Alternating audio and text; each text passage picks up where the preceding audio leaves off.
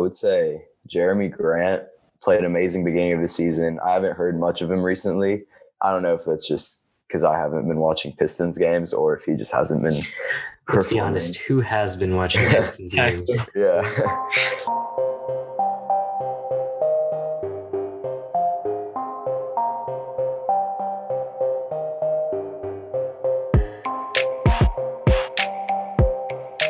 It is Wednesday, April twenty-eighth at nine forty p.m. So that meant that there was no better time to gather three high school seniors to talk basketball. We've got me, Sid Sinha, William Aniol, and Rajan Joshi. How are you boys doing? Doing great. Excited to talk hoops with you guys. Doing well. Just enjoying another season of N B A basketball. It's definitely been a different one, but oh, yeah. um, exciting. Year, I mean, at this time, we didn't even have N B A basketball, so can't complain. Yeah, as I mean, yeah, as we all are. Um, just as a quick agenda, we're gonna go through a few things. Obviously, uh, some of these are gonna change over the course of of the season, but we're gonna talk about end of season awards, the newly introduced playing tournament this year, and our thoughts on that. Uh, the upcoming free agency class, the draft, and maybe a little something for the future. So, uh, let's start with end of season awards, guys. Yeah. So, I mean, I'm going to start just talking about M V P. I know this is very controversial right now. Um, there's the people going for people, someone like Steph Curry or Dame Lillard, and I get that, but I think, you know, Steph isn't even in the playoffs right now. I don't think you can really give it to him. And, you know, Dame is doing his thing like he always does, but same thing there. Um, for me, it really boils down to the two centers, Joel Embiid and Jokic. And, I mean, I see both sides. The way I look at it, I think Joel is a better player, but Jokic is more valuable to his team. So I think you can look at it both ways. What do y'all think? Yeah, this M V P race has really been pretty interesting all season long because at first you had, like, LeBron um, clearly in the lead to begin the season. I mean, everybody thought it was kind of LeBron's award to lose. And then, of course, he gets hurt. And so the focus kind of pivots to Embiid, uh, Joel Embiid, the center for the Philadelphia seventy-sixers. And so he's playing very well, averaging like close to thirty points per game. But then he goes down with an injury. And so that kind of opens the door for Nikola Jokic, the Denver Nuggets center. And then, so now, um, I mean, basically he's kind of the consensus M V P as for now, at least. Um, like in the betting markets, he's the clear favorite right now. And if I were voting for M V P, I would actually go with Joel Embiid. Um, I was talking to Rajan about this actually earlier this week. Jokic's almost biggest selling point is the fact that like, he's played in every single game this season. Like that's kind of the first thing people point to when discussing him and his case for M V P. And I just think that that's kind of a weak case, at least for, to be like your number one selling point. And like Joel Embiid, obviously, um, is having a fantastic season, best season of his career by far, offensively and defensively. And um, his team's record when he doesn't play is significantly worse. I think they're around like six and seven, somewhere around there. And so I definitely think that, um, especially in a in a COVID season, I don't think we should penalize players as severely for missing games. And so, fire voting, I definitely vote for Joel Embiid. So yeah, I see your point, and I'm going to play devil's advocate here. Um, I understand Joel Embiid playing out of his mind. I think he's averaging like thirty and eleven, something like that. Um, but Jokic, the ball goes through him every possession. He doesn't have a Ben Simmons or a Tobias Harris there to facilitate, especially with Jamal Murray out, and it, they haven't even missed a beat. So I think, yeah, he does have other weapons. Obviously, Aaron Gordon was an amazing trade. M P J is just a killer. He's obviously going to get his own buckets, but everything on that team goes through Jokic, and I think that is what makes him the most valuable to his team. The disrespect for Facundo Campazzo is just absurd. Uh, I should have brought him up. Facu's actually one of my favorite players. So Campazzo is just, I mean, he should be in the M V P right now. I mean, I think I think it's interesting that like Embiid was very much the front runner until he he had his tailbone injury or whatever it was. Yeah. that knocked him out for, for I'd say like five, five games, maybe something like that. Something like that. Yeah. I think it's interesting how just like once one kind of media narrative kind of fades away, the other one kind of gains steam. Yeah. I was wondering if like on a broader perspective, especially when it comes to like these end of season awards, a lot of it now with like social media and, and having a bunch of people talking to each other, we get a lot more like consensus and like unanimous voting possibilities. Yeah. I feel like, do you guys think that's like good for the league that we end up with like these fifty-eight to twos and stuff like that? Or do you think it's just uh, something we have to deal with? Yeah. I mean, I'll be honest. I, I don't think it's great for the league. I think, I mean, obviously it's not like this is ruining the league, um, but it definitely isn't great. I think you see years like, for example, twenty nineteen, Giannis, the narrative for Giannis just ran away. He ran away with the M V P. It wasn't even close. Well, James Harden was averaging thirty-seven points a game. I thought that was a little absurd. Um, I'm not saying Harden definitely should have won, but it should have been closer than it was for sure. Um, and I think there's just been years like that where you just don't see as big of a competition as it should, should be. Everyone just kind of knows who is going to win the award, which I don't like.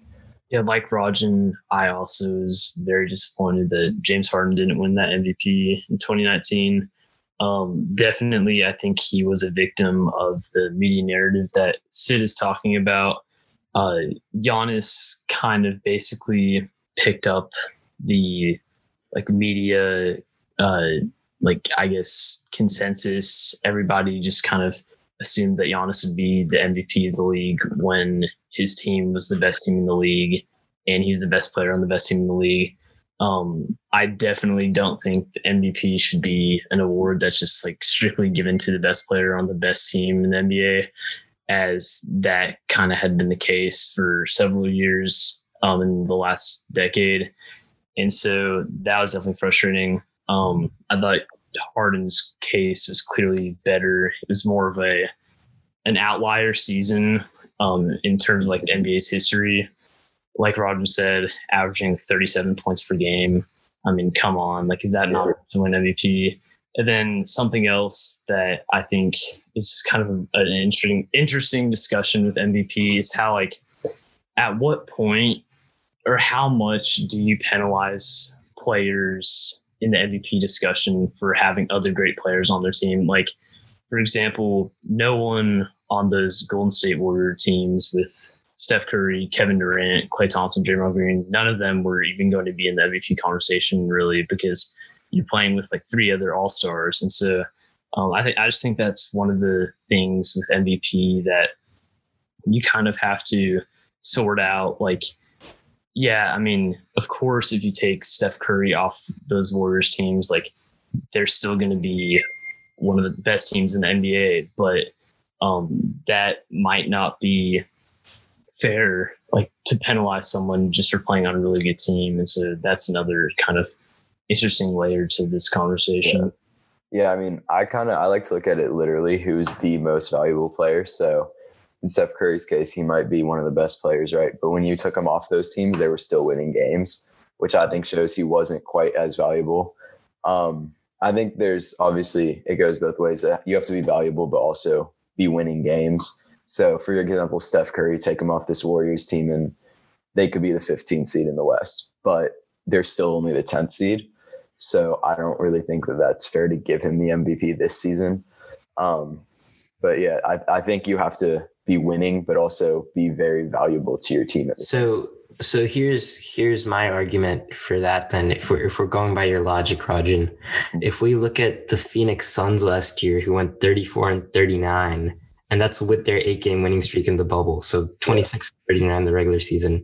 Yeah. Then they had Chris Paul, and now they're forty-three and eighteen. Yeah, I and mean, with a, with a largely similar team, shouldn't Chris Paul then be in the M V P conversation? And I totally get that. I think he's. I think he could be top five for sure. My thing, I mean, especially after his Knicks game, I'm going to put that out there. He destroyed the Knicks at the end of the game. It was embarrassing, but.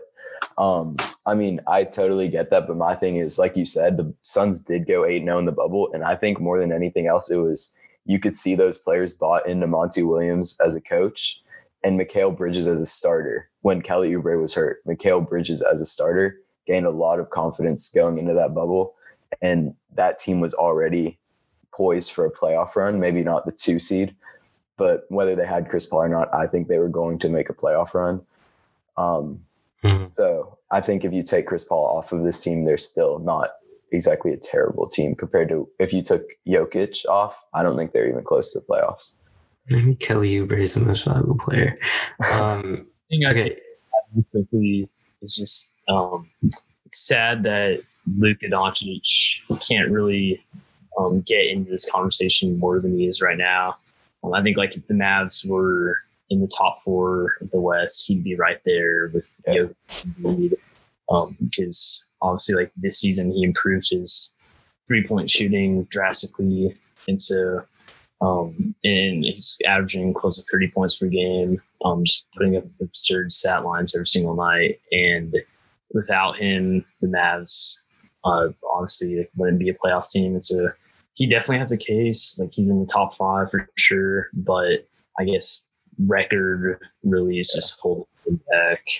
Yeah, I think it's a combination of his record not being great and just the players with better records also just – at the moment, at least, just playing better than him, in my opinion, at least. Um, right. Players like Embiid and Jokic. All right, yeah, that sounds good to me. So we have we had a, vi- a wide variety of, of M V Ps there. Let's move on to Defensive Player of the Year. I'm going to start here. I see no way Ben Simmons cannot be the Defensive Player yeah. of the Year. I agree. And, yeah. Okay, okay, um, and breaking down the reasons why, he can guard one through five. Exquisitely, exquisitely, yeah. And it's like I I remember watching two back-to-back Sixers games this year where he he clamps down Damian Lillard, who was my first-round fantasy basketball pick. Terrible, terrible, terrible game to watch. Then I think the next game he's going up against Gobert yeah. and just handling that perfectly well. So I yeah, yeah I I understand like that Gobert is a terrific rim protector. He the number of times he blocked Jason Tatum when they played the Jazz was terrifying. But Ben Simmons is is all of the Gobert rim protection ability, and yeah. then the perimeter defense. Oh yeah, I mean Ben Simmons, I think, is one of the most overhated players in the league. I understand his stats aren't flashy. I understand he's not getting you twenty, twenty-five points a game, but he is giving you the best defense in the league on a nightly basis. Whoever you need him to guard, he's going to guard them. He'll probably steal it from them at least two or three times, probably get a block, and he's going to take it the other way and get an assist in transition. So, I mean, I completely agree with you. He's got to be a Defensive Player of the Year. I don't think there's really ever been someone. Yeah, like, like y'all, I've been on, yeah, like y'all, I've been on board with Ben Simmons as Defensive Player of the Year for the entire season. Um, kind of the moment at which I said, like, no discussion, Ben Simmons is the Defensive Player of the Year was when the Mavs were playing the Sixers um, a few months back, and this guy did as good of a job guarding Luka Doncic as anyone I've seen in his career. Um, I mean, basically, if you think about it, like, if you were going to build like the ideal defender in a lab to guard Luka Doncic, it's Ben Simmons. Like yeah. his size, um, uh, movement ability, his lateral quickness, all that stuff. Um, he's the perfect guy to guard Luka. And then, like Sid said, the next night he could be guarding Damian Lillard or Rudy Gobert. So, I mean, that versatility is just yeah. rare. I mean, no one else in my eyes can match that. And so, for me, it's definitely Ben Simmons. Oh, yeah. Well, so an award I'm eager to talk about as a Knicks fan, most improved. I, I hope y'all don't have any argument against Julius Randle here. Um, I mean, the man is amazing this year. I know beginning of the season, people were thinking it could be a fluke, but he's been proving himself over and over again. I got to watch one of his games when he played the Mavs, dropped forty-four. Um, and this man is just, it's not like he's shooting a bunch. He's efficient. He's doing his thing and just dominating in the paint. And as a Knicks fan, I obviously love seeing that. Rajan, as a Knicks fan, are you concerned that the the annual Tibbs player melting down after playing forty minutes a game in the regular season is gonna is gonna occur in the playoffs? you know, obviously it's in the back of my mind, but I haven't even sniffed the playoffs in eight years. So I will take this any day of the week. Um, and I think if we can get keep the four seed and the Celtics lose and upset the Hawks or the five seed, I think we could take the Hawks in a seven game series, um, especially with Trae Young's health being a little iffy right now. Um, obviously, I hope he gets better, but, you know, I think Julius Randle would just go to work against John Collins. Um, if Mitchell Robinson actually comes back, I hope he does, comes back healthy. I really think we could make it to the second round. What I'm more scared of with Tibbs is next season, once all the players get big egos, whether they're still going to buy into his defensive philosophy and all that. So, yeah, I really don't feel like this is even a discussion at all. Um, I'm with you, Rajan. I think Julius Randle, it's definitely his award to lose. Um, yeah. I don't really think there's a, a player that comes even close. I mean, who would y'all have as your second and third? Um, I would say Jerami Grant played amazing beginning of the season. I haven't heard much of him recently. I don't know if that's just because I haven't been watching Pistons games or if he just hasn't been performing. Let's be honest, who has been watching Pistons games? Yeah. But, I mean, another guy, Christian Wood, has had a lot of injuries recently, but he also at the beginning of the season definitely had a case for the All-Star game. So he would be up there for sure. Yeah, both those teams are just completely awful right now. Oh, yeah. Not trying to win games. So yeah. Yeah, I mean, they probably don't really have much of a shot. So definitely Julius Randle. Um, yeah, I mean, he is playing just an absurd amount of minutes every night uh, because that's what Tibbs likes to do with his players. But uh, even with that, I mean, he, he definitely has exceeded any expectations coming into this year. Yeah. And I mean, I was thinking about this. I honestly, I don't know if it's ever happened before where a player was like, I'm pretty sure he was a finalist for M I P two years ago, came to the Knicks, god awful, averaging like six turnovers a game, and then turns around and now he's probably going to win M I P. I don't know if that's ever happened before, but it's definitely an interesting storyline there that he could be a finalist twice. What I cannot stand though is Knicks fans saying that they won the Porzingis trade now just because Julius Randle is having this great season. I mean, I mean, as a Mavs fan, I cannot stand that like at all, and that is very frustrating to hear. So that's annoying, but yeah, I mean, can't take anything away from Julius Randle's fantastic yeah. season. I mean, I wouldn't say Julius Randle's the reason the Knicks won the trade. I would say, I mean, first of all, Kristaps. Just made of glass. I don't want to be rude, but you know, he hasn't been able to stay on the court very much recently. Um, he honestly doesn't seem as good as he was on the Knicks defensively. Um, That's true. I would say, I mean, the Knicks, he was definitely a lockdown post defender, rim protector. I feel like he hasn't been that way for the Mavs. Um, and then, I mean, obviously we got like Dennis Smith Junior who didn't pan out, but we got some picks also.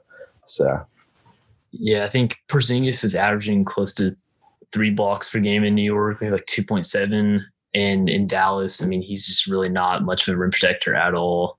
Like, I don't know if it's an effort issue or um, he just doesn't feel confident in that knee and doesn't want to kind of uh, like bang around with those massive guys in the post, but he defensively is just not there and it's kind of holding the Mavs back. But offensively, he's actually been playing very well and shooting well. And so he's been good on that end. But yeah, I mean, defensively, it's going to be hard to win playoff series when uh, win a playoff series when you have a guy like that who's a liability. And especially given the Mavs' lack of bigs, in addition to Porzingis, I mean, we're just yeah. uh, we we just don't have the kind of numbers and size down low to deal with these teams like the Nuggets and, and the Sixers with massive centers who can do everything for the teams. One thing I will say, if the Mavs keep that seven seed, go against the Suns at the two seed, I would not be shocked to see an upset there. I mean, when you look at the Suns, they're obviously a well-built team, great roster and all of that. And they have two stars in uh, Chris Paul and Book. But, I mean, we saw what Luka did last playoffs. He's special. Like, and he even performs even better in the clutch. I think if Porzingis is healthy, I don't see DeAndre Ayton keeping him to under twenty-five, under tw- at least under twenty a game in the playoffs. So yeah, it's funny because every Mavs fan wants to move up from seven to six uh, and kind of hold that six seed to avoid the play-in. But if you hold that six seed right now, like you're playing the Clippers first yeah. round, and we saw that last year. I mean, that's just not a good matchup for the Mavs. Uh, yeah. Playing the Suns would be ideal, but then you have to deal with that play-in. So, um, yeah, I mean, it's just kind of an interesting situation with the addition of this new play-in tournament. Yeah, definitely. All right, let's move on to probably one of the more controversial awards this season, which is Rookie of the Year. Uh, it seemed like LaMelo had a stronghold towards towards the middle of the season, but then obviously he broke his wrist, and Anthony Edwards has been shooting like there's no tomorrow ever since. And and I think I saw a quote from Anthony Edwards. Somebody asked him, "What's changed about the Timberwolves? Uh, you guys are winning games now." And and Anthony Edwards responded by saying, uh, "I'm playing." So obviously, no lack of confidence from from the number one overall pick. Uh, Wiseman has been kind of a disappointment, but yeah. my, my favorite rookie from this class, Haliburton, is, is oh, yeah. showing out. Uh, I just want to get you guys' uh, opinions on who the Rookie of the Year should be. Yeah, I mean, I I would obviously love to say Haliburton or Immanuel Quickley, but realistically, it's really between Anthony Edwards and LaMelo Ball. Um, I think Melo Ball, I don't care, even though he's played maybe fifteen less games than Anthony Edwards. I honestly don't care. I saw enough from him. I think he's the Rookie of the Year, and we'll see when he comes back um, how he plays. But, I mean, he was not playing like a rookie. Confidence off the charts. I mean, we expected his confidence to be high, but he's backed it up with his play. And it's been really fun to watch, especially since I've known this kid since he was like a freshman in high school. I've been watching him. So it's definitely really cool to see him out there performing at that level. Yeah, Anthony Edwards, um, certainly on the court, but also off the court in his press conferences has been pretty entertaining. Those interviews are gold. Um, yeah, so really up until the point where LaMelo got hurt, I mean, it wasn't really any discussion at all. He was the Rookie of the Year.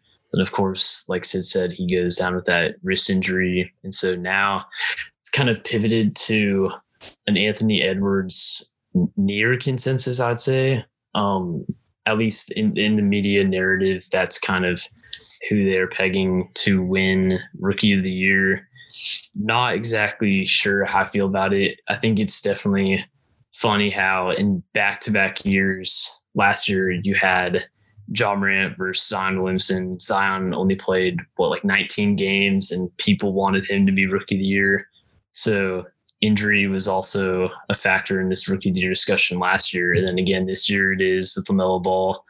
Um, so I definitely think, like I said earlier with M V P, if there is a season to give uh, kind of some, some, uh, or if you, if there is a season to kind of forgive a player for missing a, a large number of games, this is the one.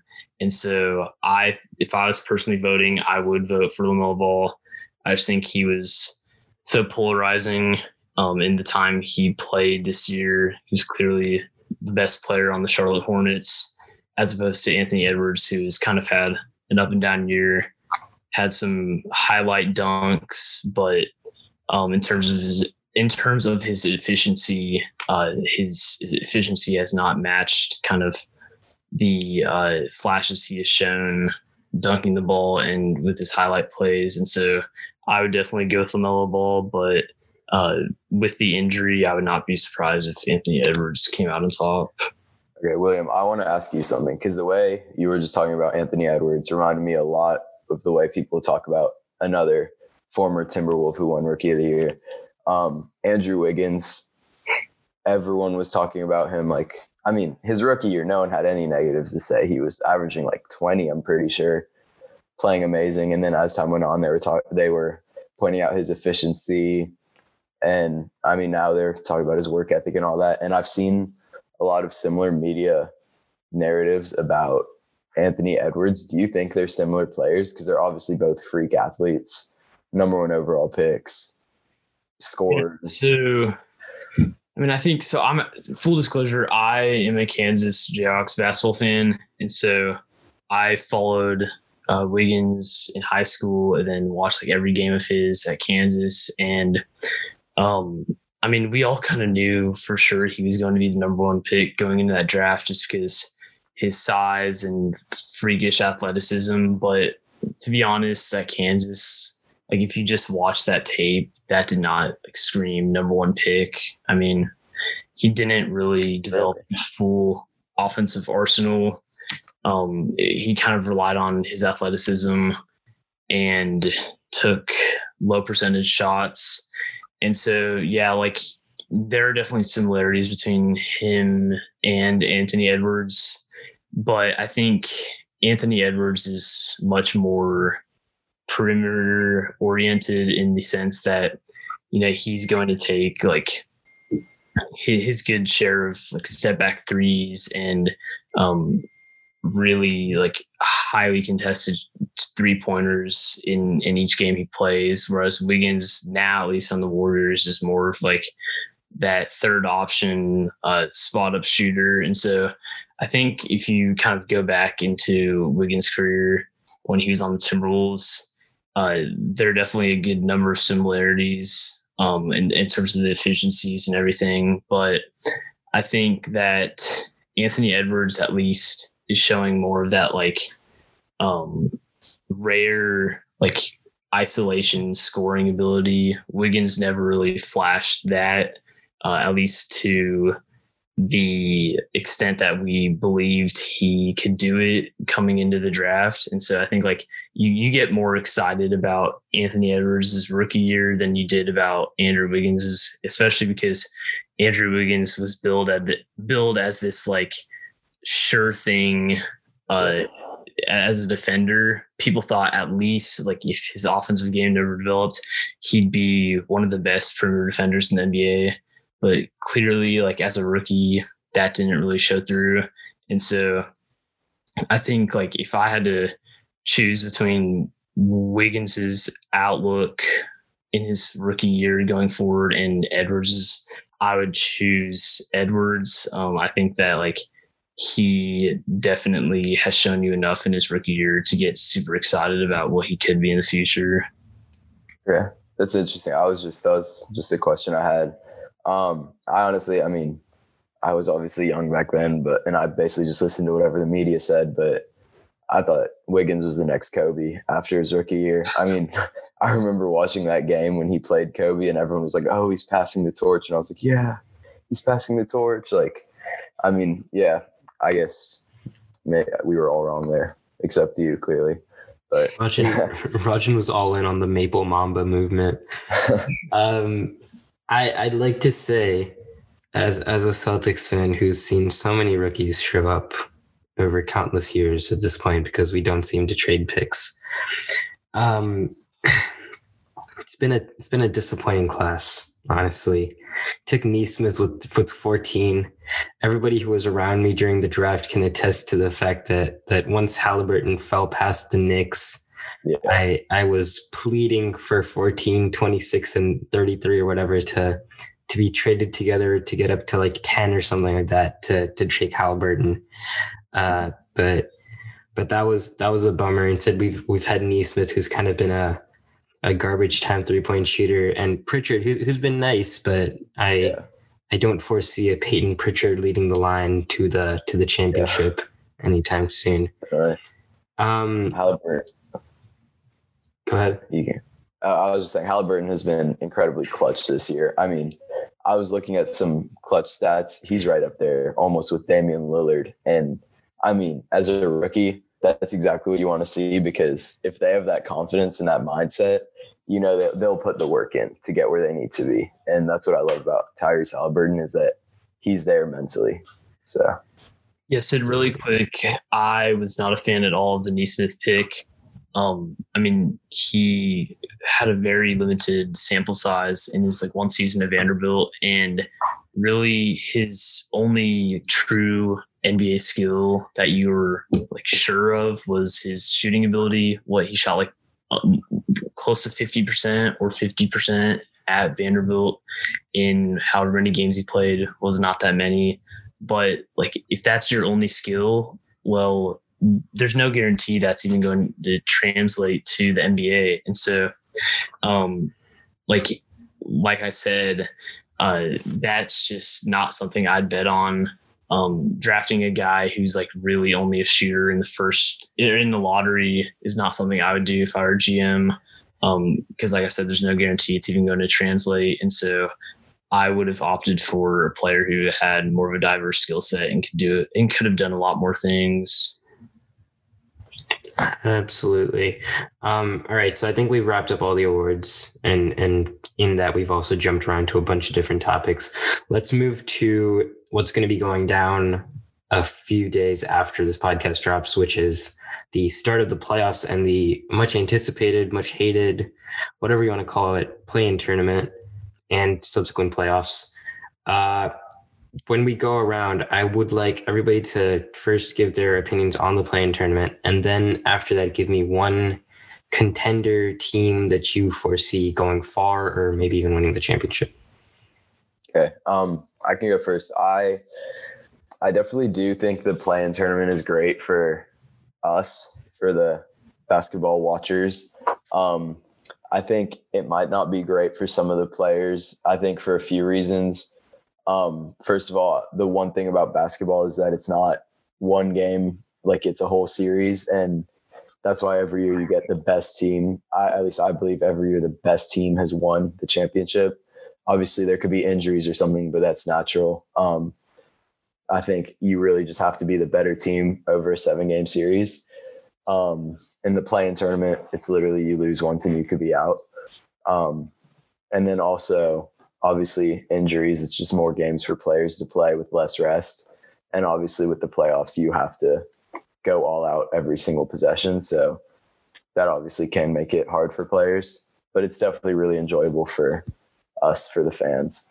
Um, so actually, well, I have a few contenders, but I think in the West, it's really the Lakers and Clippers. I don't really see anyone else getting out of the West.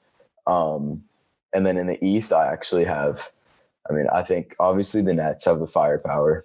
I think Sixers are going to be a terrible matchup for the Nets. That's scary. If I'm the Nets, I would not want to play the Sixers, but also the Bucks. I don't see them stopping Giannis. They really have no post defense. Like Griffin can't move quickly to save his life at this point. Um, Jeff Green is their best option, and he's not stopping Giannis. So I really think any of those three teams, I would not be surprised to see any of them make it out of the East.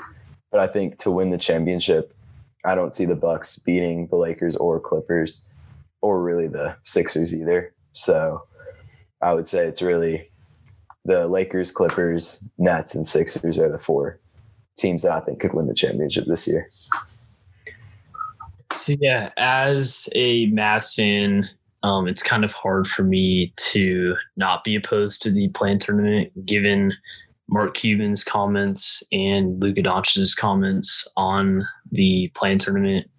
Um, they definitely both were uh, strictly opposed to it. And I think I definitely am as well.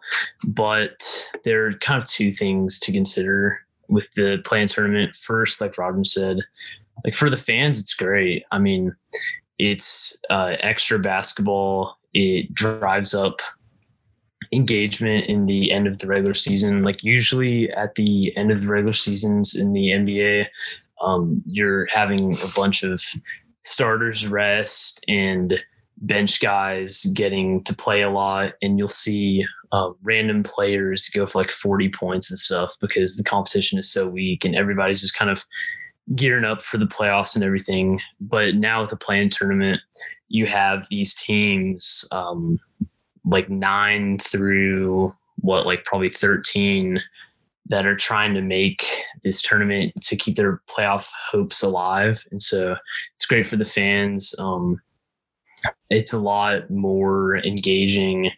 And then the other aspect to consider is the play-in tournament's positive impact on tanking. So in a normal year, you would get these teams that would figure out by, you know, around the All-Star break that they have no chance of making the playoffs. So they'll start um, essentially trying to lose. Like, they'll bench their starters and just try to rack up as many losses as possible to get as high of a draft pick as possible. But now with this play-in tournament, you get these teams that are still trying to make the playoffs. And so it kind of helps with the tanking issue. For example, the Washington Wizards in the East started off just miserably this season, and like no one thought they had any chance of making the playoffs. But now um, they're playing much better as of late and are actually in the play-in tournament. And so that play-in tournament, I mean, gave them an incentive to keep trying, to keep winning, not to just um, to uh, just tank their season away. And so I think from that perspective, it's definitely good. So overall, while the players don't like it, especially if you are the seven or eight seed, I think for the league overall and for the brand of the league, I think it's probably a good thing. Yeah, I'm actually a fan of the play-in tournament. I've also been a fan of, of uh, Adam Silver has thrown around this idea of a mid-season tournament, which I don't know if you guys have heard about, but just yeah. The idea of just like having like a soccer style cup tournament with, with some incentive towards the end of the season. I've been a fan of any kind of tournament like that. So I have, I am a huge fan of the play-in, and, and honestly, I don't really care what people involved in, in the games have to say about it. I mean, just win your games, honestly. Um, as for a, a team in the playoffs that, that I'm really keeping my eye on, Uh, obviously, I'll keep an eye on the Celtics because who knows what's going to happen with them. But um, I really, I really do think that this is going to be a year of, of like a matchup that people had predicted last year, which is Bucks Clippers. Um, and I understand that like teams have gone cold on them because obviously the Clippers kind of, kind of catfished everybody last year, and the Bucks probably catfished people even more last year. So. Uh, I, I understand that there's some there's some sour grapes involved in that, or some also just like they're not they're not real playoff teams. But but I particularly enjoy seeing that both Kawhi and Paul George are actually playing games this year, albeit Paul George every now and then has to sit out a game because he drank too much coffee. But I I do think that this is kind of going to be a year where where experience and kind of redemption wins out more than anything. Yeah, and I mean, honestly, I'll, I'm not going to argue with those picks. I think one of the biggest things that people aren't remembering is both of those teams picked up really, really good perimeter defending guards. And obviously, Rondo is my favorite player, so I'm biased towards him. But we've seen playoff Rondo time and time again do his thing. Locked up Dame Lillard a few years ago. Last year, he was key for the Lakers the whole playoff run. I think it's, he's going to do the same for the Clippers this year. Um, And then Jrue Holiday, he's one of the most underrated players in the league. Now, is he worth one hundred sixty mil for four years? Maybe not, but for what he'll do this season for them, I think that big three of Jrue, Chris Middleton, and Giannis will do special things. And it's going to be hard for any team to go against them. Just very tenacious defending, and obviously on offense too. All three of them can create their own shot, so that'll be interesting. Yeah, I just think the West race is just super interesting this year because you have these two teams in Phoenix and Utah who um, have completely surpassed expectations heading into the season. And um, yeah, I mean, seriously, though, no one is taking them as true contenders still. I mean, uh, these teams, like Utah has been to many playoffs in the last like five, six years. I mean, they've been there every year. Um, haven't always gotten far, uh, usually exiting in the first round, but they've been there. They definitely have the experience um, in Mike Conley and Rudy Gobert leading the way there. And so they're really interesting. Um, and then also Phoenix, obviously bringing over Chris Paul. Um, he's been sensational this season. And then you have Devin Booker, and then a bunch, a bunch of other uh, guys who contribute night in, night out. And so I don't know if I'm even ready to buy either of those teams, but I was curious as to whether you all are. I have an issue with thinking about the, the Jazz or the Suns until they actually prove me wrong. And the reason being this, you mentioned the, the experience of Rudy Gobert and Mike Conley, and, and for the Suns, the experience of Chris Paul. But but I would ask experience in, in getting to what? And, and that being like Mike Conley and the Grizzlies, kind of perennial, like you're maybe get through the first round, losing the second round. Gobert has has been getting cooked by James Harden in his dreams and nightmares for, for who knows how long in the playoffs.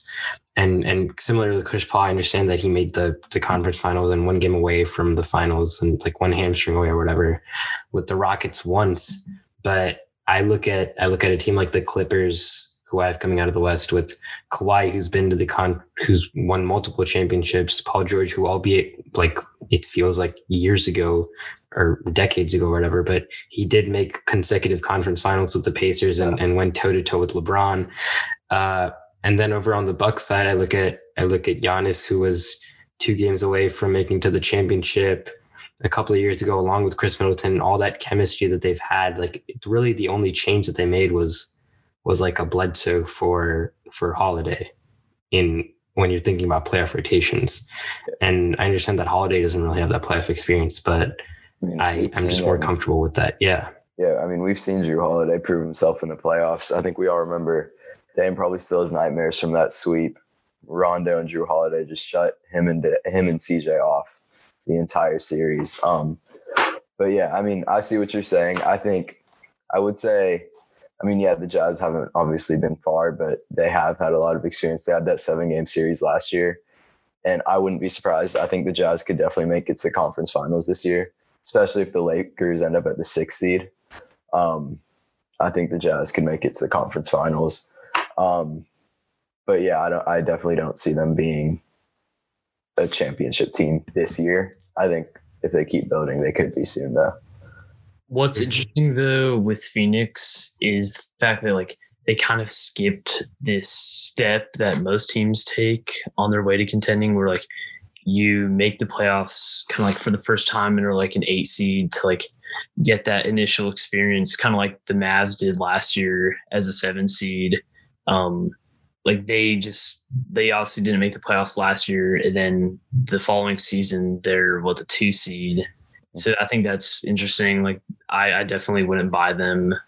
Um, if I if I was betting on it, I would definitely bet against them. And then uh, I think I'm, I'm I would side with Sid here on my picks for the championship. I definitely like the Clippers out of the West. I think they are kind of being slept on this season just because of what happened last year. But they definitely made uh, quite a few roster changes. And then out of the East, I would either go with probably Brooklyn or Milwaukee. I don't think the Sixers have it. Um, I don't know. The Sixers are just such a weird team. Uh, that's a whole nother discussion for another day. But yeah, so I think Nets or Bucks out of the East, but then definitely Clippers out of the West. Okay. Um, before we finish this segment, I just, so y'all really are saying y'all think it's definitely Clippers over Lakers? Because I mean, at least for me, I think it, it's going to be a great series if they get to play each other finally. Um, but, I mean, the Lakers are just a very well-built team. We've seen them without LeBron and A D still have a winning record. Andre Drummond obviously is not the all-star people say he is, but he's still a very, very good player. He's going to get you fifteen rebounds if you ask him to. Um So I just I want to make sure we're not sleeping on the Lakers, because if everyone gets back and healthy, I don't know. My concern with the Lakers is this. I, I understand that they played really well with A D and LeBron out and kind of treaded water pretty well. But once A D has been in, they've they've kind of struggled to find their, their footing and their chemistry with that. And I don't know when LeBron's coming back, probably in a, in a couple of games or so. but it's going to take a while for him to find his chemistry with with all these people who they added in the buyout market too. I mean, he hasn't played a game with Drummond. Yeah, I think is is something that's not exactly being covered, but I think it's going to take them a while to kind of find their ebb and flow, and I fear it'll be a little too late, especially if they end up in that four five kind of matchup and then have to end up playing a one seed. Yeah, I mean, yeah, no, I get that for sure. I, I just think, I guess I'm just confident in LeBron. He's shown he can be a good leader. He made it work with Kyrie for a little bit at least, um, and Ke- and Kevin Love, obviously. And then with A D, it seemed like just immediately he made that relationship. So I'm hoping just him being on the sideline and all that will help them, or I guess I'm assuming. But yeah, moving forward onto um just future teams, um what are some teams that you think can build from this draft and just build for the future that you're really excited to see moving forward? I okay I'll take the lead on this. I think the obvious answer is the Oklahoma City Thunder. uh they're just I mean, they're just, they're stacked with draft picks. I mean, some teams are stacked with actual players. They're stacked with draft picks. I think seventeen first round picks in the next five years or so, and thirty-four picks overall. Obviously, they're going to have to end up combining that. But the fact that they've not only been kind of tanking, obviously, but also kind of keeping a culture of winning games. I mean, Lou Dort dropped a dropped a solid twenty-four on my beloved Celtics uh, last night. Painful to watch, but uh, the the fact that they're they're losing games but still keeping this this identity that I think is going to help them in the long run is something that that I think is really going to pay dividends for them when they end up with uh, my favorite player in the draft, Jalen Suggs. Now, yeah. Hopefully, Sam Presti doesn't make the same mistake that Danny Ainge did. Yeah. And try to actually cash in all those picks on players in the draft. I mean, he'd definitely be smart to trade him. I mean, obviously you can't pick seventeen uh, players in the first round over five years or whatever it is. So they're definitely, um, I would assume they would, they would definitely look to at least try to package those picks and try to go after a star. But, you know, like what star is going to want to come to Oklahoma City? That's always what they're going to be up against. And so um, I think the one team, uh, maybe a little hometown bias uh, comes into play here, is that I'm looking forward to um, seeing like kind of uh, their ascension is the Dallas Mavericks. I mean, they should have a really interesting offseason because – if Josh Richardson opts out of his player option, they can create a max slot, uh, the thirty-five million dollars max slot or whatever it is up to now. And so there are definitely a lot of options in this free agency. I know a lot of Mavs fans are wanting us to pursue DeMar DeRozan um, in free agency. I don't know what y'all would think about that, but I think he could definitely kind of come in as that secondary ball handler and secondary scorer that the Mavs just so desperately need, because right now Jalen Brunson is kind of having to shoulder a lot of that load. And while he's, you know, like a great uh, six man backup point guard, you definitely would like to have like another star on the perimeter that can handle. I mean, Tim Hardaway some nights looks like an all-star, but then other nights looks like he shouldn't belong in the N B A. So Mavs definitely have an interesting offseason. Um, and so, yeah, I don't know. What do you, what do y'all think about the Mavs kind yeah. of agency options? All right. Well, so what I would say, I actually love that DeMar DeRozan. He's become criminally underrated. Um, if I think we could just officially move Luka to the one, get like stop saying he's a shooting guard, just put him at the one, have DeMar play the two. Um, I think that would actually be a really, really good duo. They would counter each other very well in terms of Luka, especially now with his three-point shooting being much improved.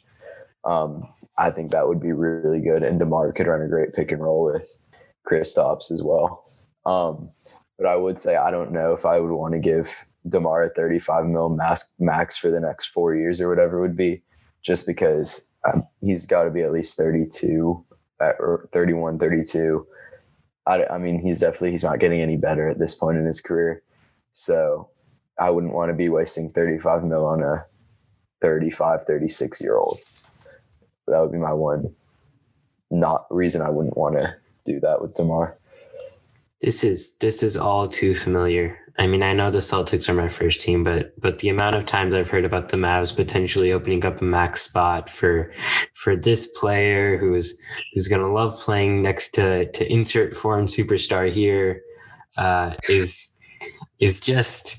I mean, listening to Annual's optimism as he said, if Josh Richardson opts out of free money, which he's probably not going to get on the open market, and then the, the cap gymnastics to end up with, with of all players, DeMar DeRozan on a max contract was, I mean, I'm, I am laughing.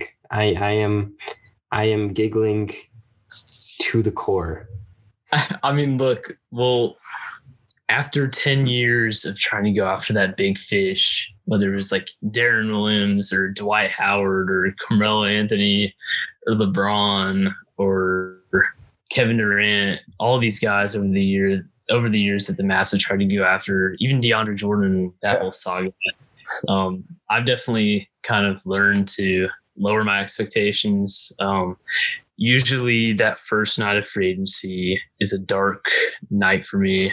I'm usually in a dark place, um, staying up late into the night, just contemplating my life as a Dallas Mavericks fan. Not fun, but um, yeah, so I'm definitely not a huge fan of building through free agency. I prefer building through the draft. And so uh, unfortunately, uh, the Mavs will not have their pick in this draft, though, which sucks um, because it's going to New York in the Kristaps Porzingis trade. Um, but this draft will be filled with fun, exciting players and should be definitely better than even last year's draft. All right. Speaking of speaking of uh, next year's draft, and also kind of wrapping up our podcast, uh, give us one prospect you're really into and one really quick hot take for the next five years of, of N B A basketball. Okay. Um, I, I, I can go first. Um, I think one prospect that just isn't being talked about enough is Jalen Green. Um, elite, elite player in high school. He went to the G League, so he hasn't got the media attention, but I don't really care about media attention. I know that man is a killer. He will do it on both ends of the court. Um, great slasher. I think he, and he's just so athletic. I think he'll do special things in the league. And um, I'm going to end this bold. I think in the next five years, the New York Knicks will be N B A champions. Wow. Wow. What? Wait, Roger, do you think the Knicks will win a championship before the Nets? Anything is possible. That's all I'm saying. That was obviously a little exaggerated, but I do think the Knicks are trending in the right direction finally for the first time since we picked up Staten Mello ten years ago. So, you know. Wow. So as far as the draft, there are kind of two guys I want to touch on. Um, first is Scotty Barnes, the Uh, six nine power forward from Florida State. I mean, this guy has truly like, like like generational defensive potential. I mean, in terms of what you can do with him, he's one of those guys, those rare guys who can guard one through five. And so, just alone off of that, off that defensive potential, that's enough to be a top ten pick. And so, I think some team is definitely going to covet that. And so, he's definitely one of the most intriguing players in this draft. And then also the conversation surrounding um, Baylor guard Davion Mitchell is very interesting. Um, so, of course, uh, he he's more of an older prospect because he transferred from Auburn. I think he's around twenty-three, maybe somewhere around there. He's very old. Um, and so he definitely had an outstanding N C double A tournament run, which definitely elevated his draft stock. And he's kind of this smaller guard, might be around like five eleven. He's listed around like six two, but I definitely don't think he's above six feet tall. Um, but he's super explosive, um, a, a really good defender, ferocious defender, one of those guys who's just like a pest. And then offensively, he can shoot the three really well. He can penetrate. Um, I, the one thing I worry about him, though, uh, on the N B A level is trying to finish over rim protection. In college, obviously, you don't have that as much. You don't have many seven feet, seven foot, you don't have any seven footers, to be honest, that can really like, alter point guards' uh, layups around the rim. And so I think that could definitely kind of uh, throw a curveball in his game once he gets to the N B A. But overall, I mean, I think I would take him in the lottery, in the late lottery, just based off of his athleticism and his playmaking and all that. And so he's definitely an interesting prospect. All right. I've got, I've got a few prospects I want to talk about. Obviously early, early in the draft, I think these, these two will go top five. Uh, Evan Mobley, center U S C, just, Annual was talking about rim protection. This guy, this guy does it all. I mean, he actually long. Yeah. I mean, I, I think the one issue with him is, is going to be kind of getting, getting the weight up, I think. Friend. Yeah. He's, he's a little lanky for, for my liking, but you know, we can figure that out. Uh, another early prospect, uh, Jalen Suggs, just unbelievable. I mean, I know everybody saw the, the March Madness shot, but just any, any tape of this guy is, is just amazing to watch. Uh, I, I have invested heavily in Jalen Suggs stock from a, from a mind perspective. Not not monetarily, obviously.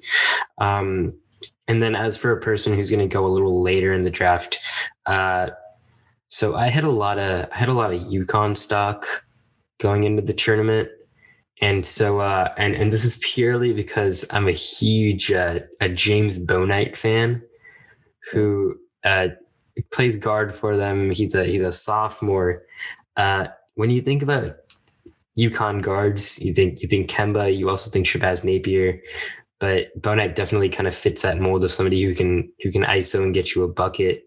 So I, I look forward to seeing where he ends up and and how he can contribute to a team. As for my bold prediction, uh, we talked earlier about the Thunder having seventeen draft picks in the first round and thirty-four in the next, thirty-four total draft picks in the next five. I think Uh, my bold prediction is that they will, at the very least, have the number of draft picks that they have in by the offseason of twenty twenty-two. So I think they're going to make a trade within the next season and, and a quarter for a major superstar. I hope for S G A's sake that they do do that, because I, I mean, I think about that a lot between S G A and Lou Dort. I really hope their careers aren't wasted waiting for future draft picks. Yeah, and I think it'll it'll actually be maybe one or even two superstars, I think. I think O K C is going to actually fast-track this a lot more than people actually think. So uh, with that, I think we've recorded for basically an hour. So, so now we have actual homework to do. Uh, thank you all for listening to this podcast. I know we kind of went all around the league and, and all around who knows what about and for how long.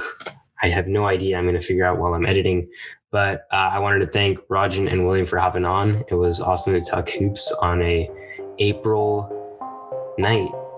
Yeah. I had fun. Thank you for having us. Yes, you guys. Thank you. Yeah.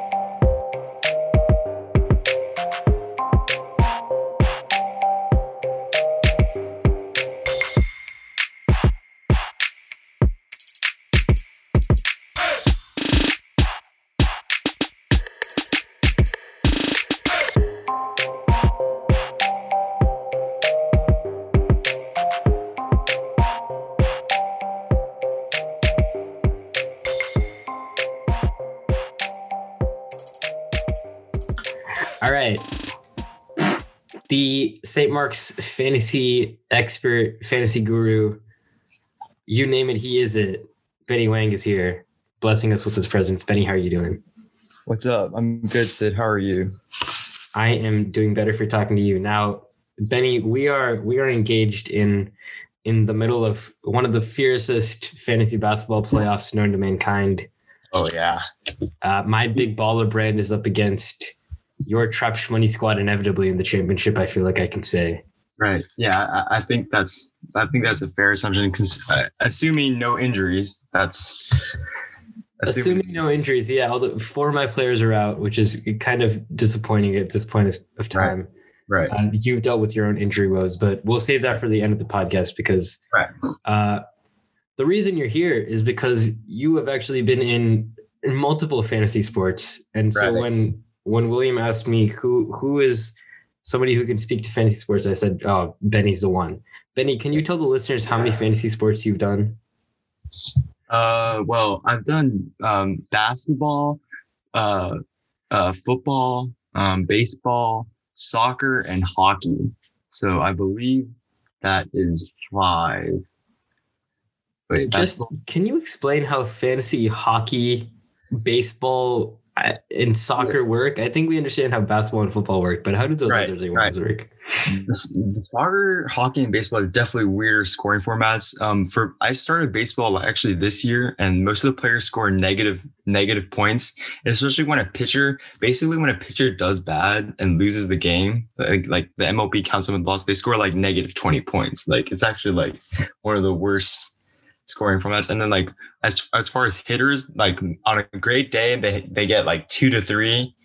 On a very good day they hit like seven, eight points. On on a normal day they usually get zero, negative one, or one.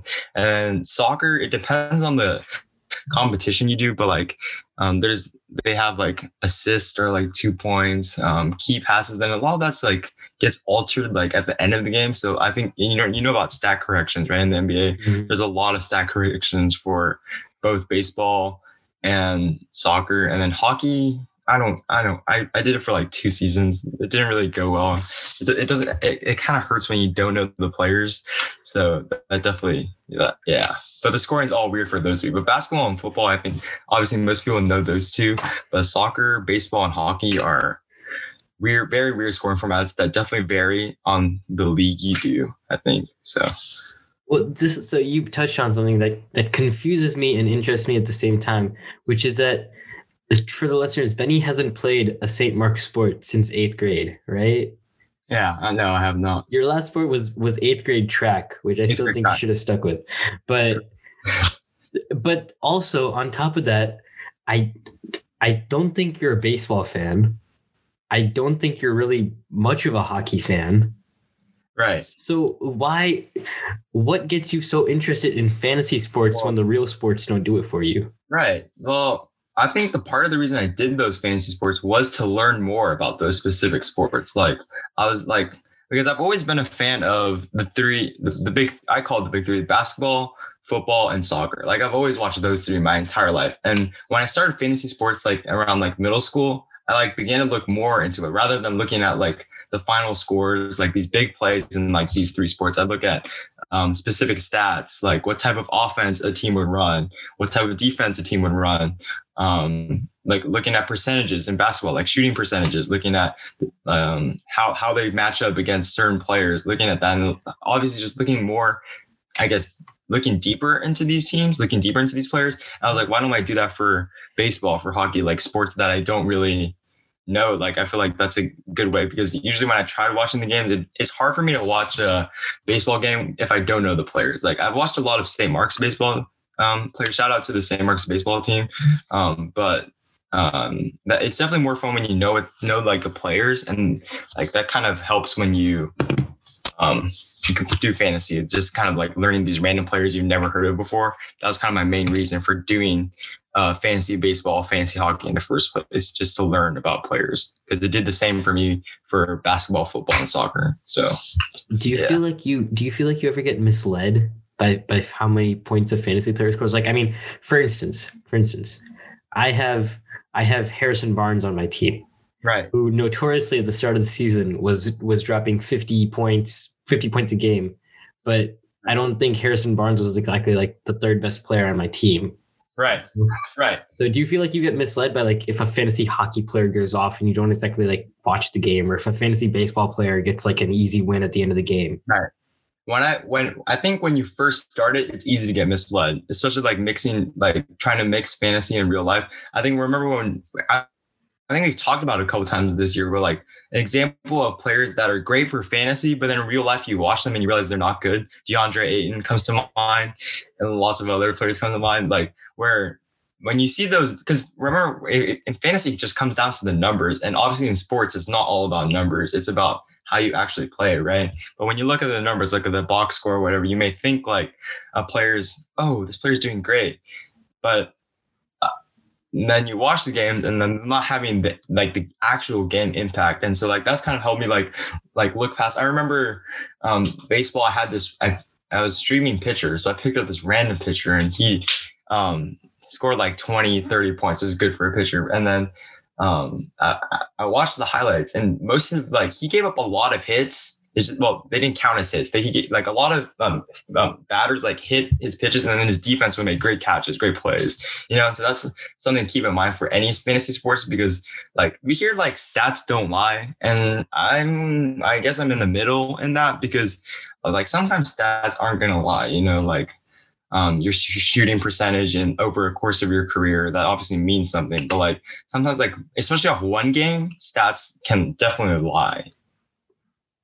Like you, they definitely like garbage time, like garbage time points is a big thing. We've, I think we've talked about it a couple of times, like players, like bench players, like haven't done anything all game, but the game's a blowout. And then they just go in and then put up a bunch of points. And then fantasy wise, it looks like they've done really well, but in real life, it didn't, it, did, it didn't matter anyways. It was a blowout. So it, I, that's definitely like a lesson to like keep in mind when you're playing fantasy sports, I think, to distinguish between real life and fantasy. Mm-hmm. Now, another interesting thing about, about your fantasy sports life, Benny, is that like a lot of us are in leagues with our friends, and right. that's kind of like a, a regular thing, but you've also done fantasy leagues with complete strangers. And I just wonder what the dynamic of, of being in a fantasy league with people you don't know uh, is like. Mm, it's not as strong. Like for my fantasy baseball that I'm doing right now, like I don't, I, I, we talk a little bit in like a group chat, but it's not, it's not, it's definitely more, it's way more fun when you play with friends personally, I think. Cause um, it's just more, you, you see your friends every day, you get more personal, I think. Well, well, I guess playing in a random league can probably lead to more competitive and more balanced situations. I more do it for fun. You know, I'm not like a, like pull up money, like try to win money type of thing. I'm just doing this for fun, because at the end of the day, it's sports, and I'd rather, I'd rather have fun watching the sport than like betting on the sports, like putting money on it. So yeah, it's definitely a lot. The dynamics definitely weird. I definitely prefer playing with friends, I think. So. Mm-hmm. Now I want to get, I want to ask you also, when you've played fantasy sports for so many years, Does does like something like fantasy football, which you've done for a while, or fantasy basketball, which you're you're now getting on in, does right. it ever get boring? Mm, it doesn't get boring. I, it's never gotten boring for me. It's been it's definitely frustrating. Um, I think the biggest frustration is injuries. That's the biggest frustration. Um, I don't think it's ever gotten boring, because every season's different, and um, especially with. Um, football and basketball, there's new players every year, and rookies always make an impact, right? So you're always watching over rookies, seeing what rookies can do, and there's always like the fresh freshness of new players that kind of makes it more fun. And like I said, in the N B A and the N F L, teams can switch switch teams often, and so that's kind of I kind of like the sport just makes it fresh on its own. It's not so much the fantasy sports is like doing as much. It's just the sport on its own is always like changing and always um, like. always adapting, and so the, it's never it's never gone boring for me personally. So mm-hmm. Okay, I want to transition to something that we're going to call Benny's tips and tricks to be a fantasy football legend. Okay. Benny, uh, any sport really, I'm just going to give you the floor. Tell me, tell me your your chief strategies in in developing a fantasy football dynasty or a fantasy sports dynasty. Uh, definitely the first first thing is. Watching as many games as you can, and not trying to like read and not not just like check the scores and then check the box scores, because like I said, box scores, while they might help you in fantasy, like but watching them is where you're going to tell, oh, this guy's good, like th- this guy's solid. Like watching who gets the most touches on offense, who shoots the ball mo- most often, who um just say I've watched I've watched I've tra- tracked Devin Booker a lot since his rookie season, since I watched him a lot when he was at Kentucky, and his game has evolved to the point where he's not solo solely looking to score. I think early on watching him play, he was always trying to look to score, which I think fantasy wise leads you to a one dimensional pick. But this season, I think he's obviously stepped it up. He's still, he's still, his primary job is still scoring. Obviously, when you watch him, he is the main go, go, go to, like he's the go-to scorer on that team, obviously. But the uh, like addition of Chris Paul, um, DeAndre Ayton cleaned up the glass sometimes. Like he, he watching games are, is going to help you understand like what each player does, what he adds to a team, how often he's involved in that team. And, and that can help you like make a decision. And I think, and kind of like adding on to this, like that was like my first like main thing watching games. I think adding on to that is like a little disclaimer, like an asterisk. Like sometimes you can make all the right decisions and you can't control what happens. Like, and I, I already said that, like injuries, like this season, like for fantasy football, I think I've told you about this, but Rajon and Connor had two of the best teams that had. Um, Connor had um, Kyler Murray, D-Hop, um, Derrick Henry. Um, great players like that. And Rajon had, Rajon had Deshaun Watson, um, Alvin Kamara, and Devontae Adams, and Will Fuller. Will Fuller, right. And so they were the top two seeds in the playoffs, and I was the last seed. I barely snuck into the playoffs in our um, eight-man league. So this teams were a bit stacked. And my team, I drafted Drew Brees this season. And obviously, as we all know, that did not pan out very well. That did not pan out very well. So I dropped him one week. And then for, I think, a solid two to three weeks, my quarterback was Gardner Minshew. Was Gardner Minshew. So that kind of tells you what the state of my team was. And then week seven, I find Justin Herbert on waivers. And needless to say, the rookie of the year takes me to a fantasy champion. And what happens basically in the fantasy playoffs when I play Rajon first round, and I remember he's he beat it's it's a two week setup, so we combine the scores from two weeks. And the first week he's up by forty, right, which is to be expected. He's the best team. Second week, what happens is Will Will Fuller gets suspended. Devontae Adams has a bad bad game, which he hadn't had all season long. Um, Kamara is hurt, I believe. And I think Deshaun doesn't have as great of a game. Wh- whereas when you're setting the lineup, you're not going to bench Deshaun Watson. You're not going to bench Alvin Kamara. You're not going to bench Devontae Adams. Rajon made all the right choices there. That's literally, and he couldn't control. And I ended up having a great week because Herbert went off. Um, and a couple waiver, waiver, my waiver wire players went off. I'm struggling to think of which one. Oh, um, Aaron Jones was injured. So I had Jamal Williams, his backup. I picked up Jamal Williams off backup. I had, I benched Zeke because Zeke was having fumbling issues. And I started, I think it was, um, I think it was either Jerick McKinnon or Jeff Wilson Junior Players that would never have been drafted throughout the season, and I ended up beating Rajon. And the same thing happened in the championship against Connor. Um, I was down by twenty, um, but the Bills played Monday night, and Stephon Diggs went off for three touchdowns, I believe, in that game against the Patriots defense, um, which was not to be not. No one expected that because the Patriots had a great um, passing defense, and then. And the second few, in the second like week, I was up by like twenty, and then he had he still had Kyler Murray and D-Hop to play. Well, week seventeen, Kyler Murray gets hurt, and I believe the first or second drive, and he ends up with one fantasy point, which is terrible for a fantasy quarterback. He and I believe Kyler averaged like thirty, forty-ish, right? And D-Hop was averaging like thirty-ish. And because Kyler is out, D-Hop doesn't do as well. And so D- Kyler ends up with the injury. He ends up with having like one point and D-Hop ends up with, I think, ten points. And I win like that. And so that's my biggest thing. Like sometimes injuries are injuries are the death. They are the death knell to your fantasy team. You, and you can't control them. And I'm sorry about that. But that's just how it goes, I think. So the main two is just watch as many games as you can and also be prepared for injuries because They they ruin your season, unfortunately, and that's just the unfortunate, harsh reality to fantasy sports, I think. So, Okay, at this point, I'm going to tell you one of my pet peeves, and I'm going to let you go off on it, which huh. is people who don't set their lineup. You know, Shar- Sharvik's right here with him. Sharvik doesn't set his lineup. I know, I know Sharvik's right there. That's why I said it out loud. I'm, I'm, I'm, t- I'm, t- I'm tanking for next season. He's tanking for next season's first pick. I, I gotta go. Um, people who don't set your lineup. Exactly. And that's what kind of the, the like we discussed, like the the downside to playing with your friends, because it's not as competitive when you don't have something to motivate you. Um, that is a problem. I think you're never you're never going to see that problem in, I think, maybe you'll see that problem in like money leagues where you're giving up a big money for a pot. But with your friends, it's definitely hard, especially in our eighteen-man league. eighteen-man league, I would say what, like half of them don't check? Especially now that it's playoffs. The p- players that aren't in the playoffs definitely don't check.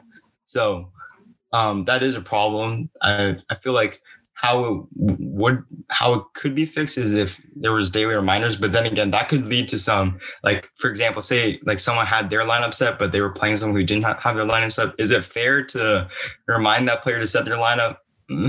That's a gray line, right? Um, obviously the person that was playing the team that didn't have their lineup set would be very upset. And the person that didn't have their lineup set would be relieved, right? That's a gray line. I, per- I personally, um, I don't have I don't have a problem with that, but some people do, and so there I, it's, there's there's definitely no solution behind making it a money game. Unfortunately, you need a, you need that incentive, I guess, or or like having what we wanted to do at the beginning of the season was make the losing team have to do some something embarrassing, like that's also like you can any just anything that requires anything that involves incentives or like disincentives to not get last, to get to not get last, or incentives to do better, something like that, something to fix it, I guess. So, yeah, absolutely. I, I think you talked about our eighteen-man league, which has been interesting to say the least, because there there's just been so much waiver wire movement. But the issue is that we're picking up players who who I don't think any of us have actually heard of until like today, right? Um. Benny, can you explain your waiver wire maneuvers, seeing as you have the most moves made in our fantasy league?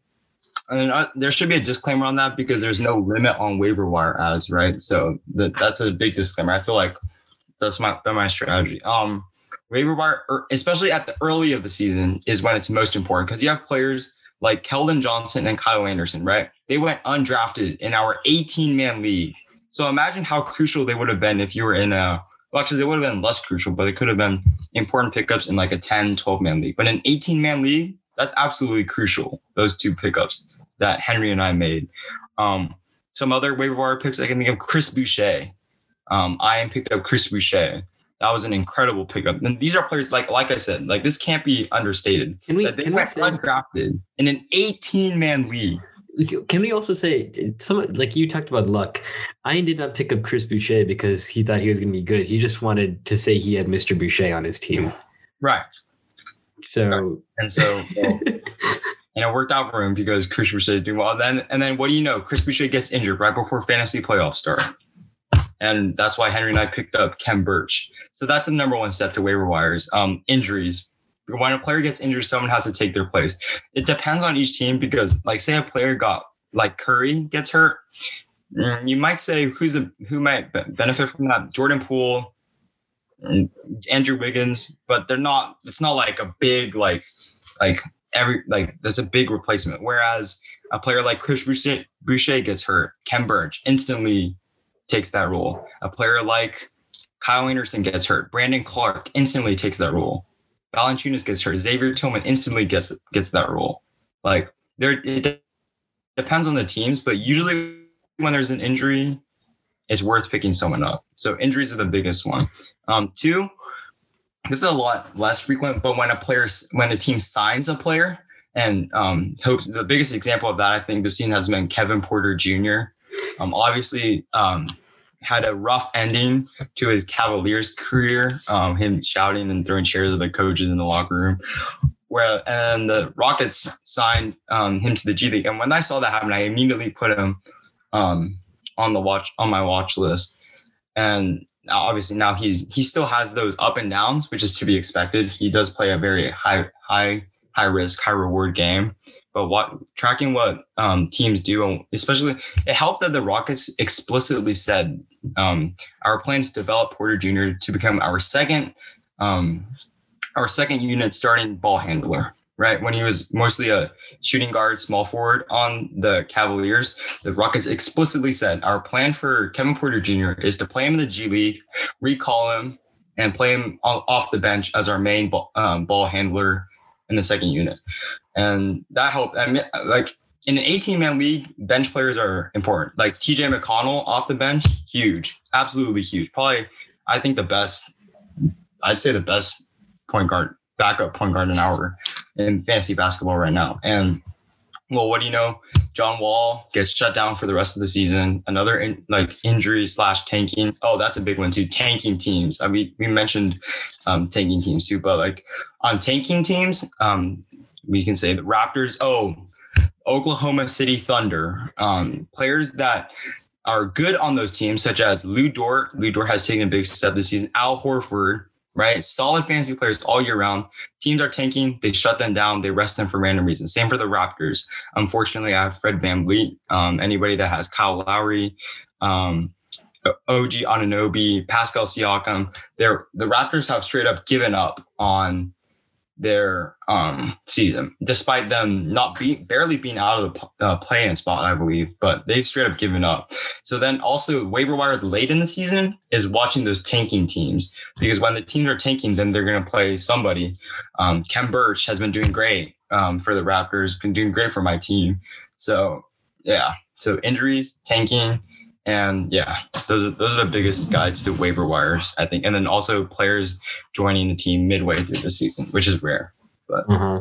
I also wanted to ask, because given the given the circumstances of the year, uh, I assume you had to deal with with a few people out with COVID or something like that, just like out of the blue. I don't know if you wake up it's like a Sunday morning and it's like, oh, your starting running back has tested positive for COVID. Like, right. what was what was the what was the situation like that? It was definitely worse earlier in the season because at that point we didn't have the vaccine yet. Vaccines weren't really distributed. I remember uh, Jonas Valanciunas was out for a month, and so was Kyle Anderson. So um, I don't know. They were out for a month because the N B A has actually pretty strict um, COVID guidelines where if you test positive, you're out for, I believe it's at least ten days, ten to fourteen days. And then you need to get reconditioned because depending on how you how the virus affects you. And I'm guessing since Valanciunas took a month, he, his conditioning wasn't up to par, which means he's a big man. He's a center. He doesn't run a lot. Makes that makes sense. But um, conditioning was a big thing. And I think Tatum was one of the biggest players to come out and say that he's still dealing with effects. And I mean, he didn't he didn't show anything tonight. He dropped sixty points. But um, like he came out and said, like, Um, COVID is affecting like breathing, the heart, like, it, like it's definitely like long-term. I mean, even like in terms of society overall, we don't even know like what those longer term impacts of COVID might be. So I'm, I'm just praying that these athletes are okay because they're exerting themselves a hell of a lot more than like we are. So I'm just hoping they're okay. So yeah, definitely weird and definitely random. Like you can't expect like, like injury wise, you can watch the game. Someone tweets an ankle, goes to the locker room, you know, something's up. COVID, you don't know because you don't know what they're doing. You don't know who they meet. So it can come up at any time. So just definitely more random. And again, another long-term, basically I consider like a long-term layoff injury wise, if you test positive. Mm-hmm. So. All right. It's at this point where, where to close off, I'm going to say that, uh, that Benny and I are both going to U T next year. And we've already made plans to, uh, to unite dynasties, I think we will. would be we the, will. the adequate word. Uh, not only in fantasy football, but also in fantasy basketball. Yes, we will. We'll be combining Team Big Baller Brand with Team Trap Shmoney Squad. Uh, Benny, can we discuss the power dynamics on this podcast? So I feel I feel like I'm a good macro level fantasy G M, whereas you're a better micro level G M in terms of like running the waiver wire and stuff like that. I absolutely love the waiver wire. That's my favorite season of fantasy sports ever. Um, that that's where that's where that's where championships are made. I think not not when you draft. I personally think it's waiver wire. So. See, that's interesting. I think I think the draft is where teams can lose the championship. Right, it's not where they can win the championship. Right, I agree with that. I would agree with that. Yeah. Because because what happens when you draft is you want to get players that aren't busts. We li- we play in a points league in basketball, which is offset. If it was a category league, there's at least a lot more openings for busts. I think in terms of category leagues, um, for those that don't know, categories is when the, the like you count field goal percentage, free throw percentage, points, turnovers, rebounds, assists, like add up all those, and you, whoever has the most categories out of like eight or nine categories of the big N B A categories wins. Meanwhile, points league is just you make a bucket that's three points, you make a three pointer that's four or five points. Like you're just adding up the points in total. Um, in category leagues, Ja Morant has been a very big bust because of, it, because of his terrible shooting percentage, um, lack, lack of free throw percent shooting, and also um, turnovers, right? But in points leagues, he's doing just fine, right? So that's a big thing to know. So again, going back to the draft thing, when you um, draft, you want to get players that you think will be good for your format, especially for your format. Um, but again, like I said, injuries can happen, right? So then what, what happens when a player gets injured? You go to the waiver wire. And that's that's why that's why I agree with Sid's remark that you can lose in the draft, but if you want to win, that's the waiver wire is where you win. So I agree with that statement. Absolutely. And we will be putting that that strategy to the test for the next four years, I, I think, at U T. We will. Uh, we will be running the show. I promise you, listeners. Yeah. We will win this league. Win, I don't. Yeah. I don't even know which leagues we're going to be in. We I don't will. Know. Yeah, I don't. I don't even care if it's a fifty-man league. We're we're winning. I don't care if we have to use retired players. We we will win. We'll figure out a way. We will draft Dirk, and we will win. To exactly. all the to all the people at U T who are listening to this, like three months after we recorded, right? We will beat your team. We'll beat your team. Like you, you don't need to set your lineup. I promise you don't need to set your lineup. But. Thoroughly. We will thoroughly demolish your team. Sure. Yes. All right. On that note, on that happy, happy, happy note, Benny, I wanted to thank you for hopping on. Uh, it's, it's a late night, but nevertheless, you've made the time to talk fantasy sports because it seems like you always have time for fantasy sports. Uh, always. Always. Take care. Get back to the waiver wire, and I'll see you around. Okay. Thank you, Sid. Have a good night. Make sure to keep an eye out for the rest of the End Zone podcast coming out today. It is End Zone Day, and we've got a whole slate of fifteen podcasts coming out today. Just hours upon hours upon hours of amazing audio. So follow us on whatever podcast platform you're using so that you don't miss out. If your platform allows you to, drop a five-star rating, leave us a review, share with your friends, share with your family, share with the first five people you see, even if they're strangers, and know that I'll appreciate it. Other than that, enjoy End Zone, enjoy the rest of these podcasts, stay safe, stay healthy, and I'll see you around.